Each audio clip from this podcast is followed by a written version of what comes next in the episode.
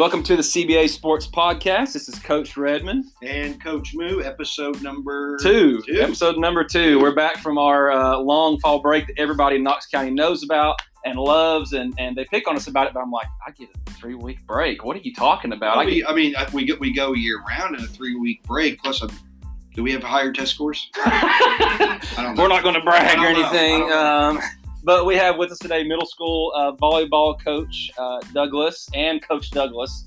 Uh, Abby and Daniel are here. They've been doing a great job, and we also have all all conference. Uh, I call her Haley Ace, uh, Miss Haley Muncie in sixth grade with volleyball. Uh, we're just going to open up this segment with something that we're going to do every week. Try to do Coach Moo and I this week at CBA, and this week at CBA, I've seen a lot of joy. Absolutely. And, and a lot of schools that I go to, and these guys have been around students uh, doing different ministry stuff and, coaching as well. You don't you see a lot of schools and, and teams that are really negative, and, and a lot of people are down each other, picking on each other, cliques. Um, but the biggest thing um, that I that I've seen a lot of this week is joy amongst the students, amongst the teams, kids that like to be here and like to be at this school. That's something Yep. that, that I've noticed for sure. yeah, and the new buildings coming along and all the construction we have. I know there's a lot of jackhammering noises. But, Absolutely, you know, middle we might- schools I moved think, around. I think our hearing uh, decibels might go down a, a couple times, but by the Yeah. time it's done, but yeah, What? a lot of joy. a lot of joy. it's a great place to be at CBA. So uh, I'll let Coach Moo open up with any questions he wants to talk to these guys about middle school volleyball. Uh, Haley, I guess we'll start with you. Tell tell us a little bit about your volleyball uh, experience leading up to this point. Your experience with Clayton Bradley, um, and just kind of recap the season. I know our season just ended. We played the Ambassadors. Yep, in the uh, tournament. in, in the tournament in the first round. So just kind of give us a recap of the season. Tell us a little bit about you, so the listeners know. And um, go ahead, yeah, all you. Overall, I'm really proud of us this season, and I think we really put in a lot of effort and work and practice, and we were able to accomplish a lot. And I'm just overall really proud of us and really proud of every single person on the team. And we had great coaching from our coaches, and I think that helped us a lot too. And we just kept fighting, and we just kept believing in ourselves, and we we could do it, and we did. So. I So why that do why do they call you Haley Ace? Let's talk about that for a second. How many aces did she have on the year coach serving? Haley had 53 aces 53. Out, Yeah. of, out of how many out serves? of 110 total serves. So about Wow. 50% of the Yeah. time Wow. when she Yeah. serves, she's getting a point. Yes. I remember one time, Haley, I have it on video, I think, or somebody got on video.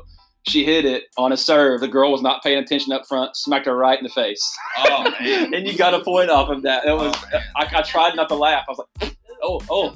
So I, I want to hear about your routine because I, I, I told Coach, I said, there's something about athletes that are young. You guys could talk about this too, of a routine. You have Yes. that two smacks Yes. on the ball. You take a deep Yes. breath and you line up, close your eyes, and That's, that's exactly what I was going to say. Is just you, you have to have a certain mindset, right, when you're like that. So, you know, for, for basketball, as I know when it relates, it's going to the free throw line, right? Mhm. You have to have a routine. You have to be focused. So, what what is your routine, and what's your mindset when you step up to the line with having a, a 50% kill rate?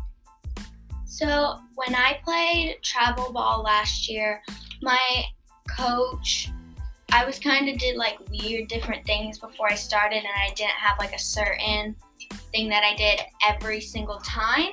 And she said, focus on your serve, find something that makes you calm, do it every single time, and you'll do great. And then I found that thing where I smack the ball two times, put my arm back, take a deep breath, and go. And I feel like that helped me a lot, and she helped me a lot as well with that. Yeah. I think it's so much fun to watch because if teams don't know Haley, the first time they play, she serves it, and the coaches are like, it's kind of like baseball, right? Daniel's a baseball guy. They're like, back up. Y'all, y'all back up a little bit, you know, like a big time hitter. Um, and I, to me, that's like, oh yeah, let's do this. Let's get some more points. So, Coach Abby, when we talked before the season started, you said the goal was four wins, Yes. and you doubled that. Yes. You got eight wins, and you beat two varsity teams because we played in the JV league this year because we only had sixth and seventh graders. Well, we won one, lost one. Oh, that's Yeah, right. Okay, okay, but you played. Yes. two varsity yeah, teams, Yeah, so. I made sure to get a couple varsity teams in at the end of the season to push them a little bit further. Um, as we were wrapping up. Yeah, so just talk about your thoughts on the season from the progression to individuals, maybe just what you what your thoughts were. Yeah, I mean, I think that they really um, improved so much this year. Um, we thought we were going to have a couple eighth graders, and then we ended up not having any eighth graders. Um, but I think that also just really helped our team because we were so young.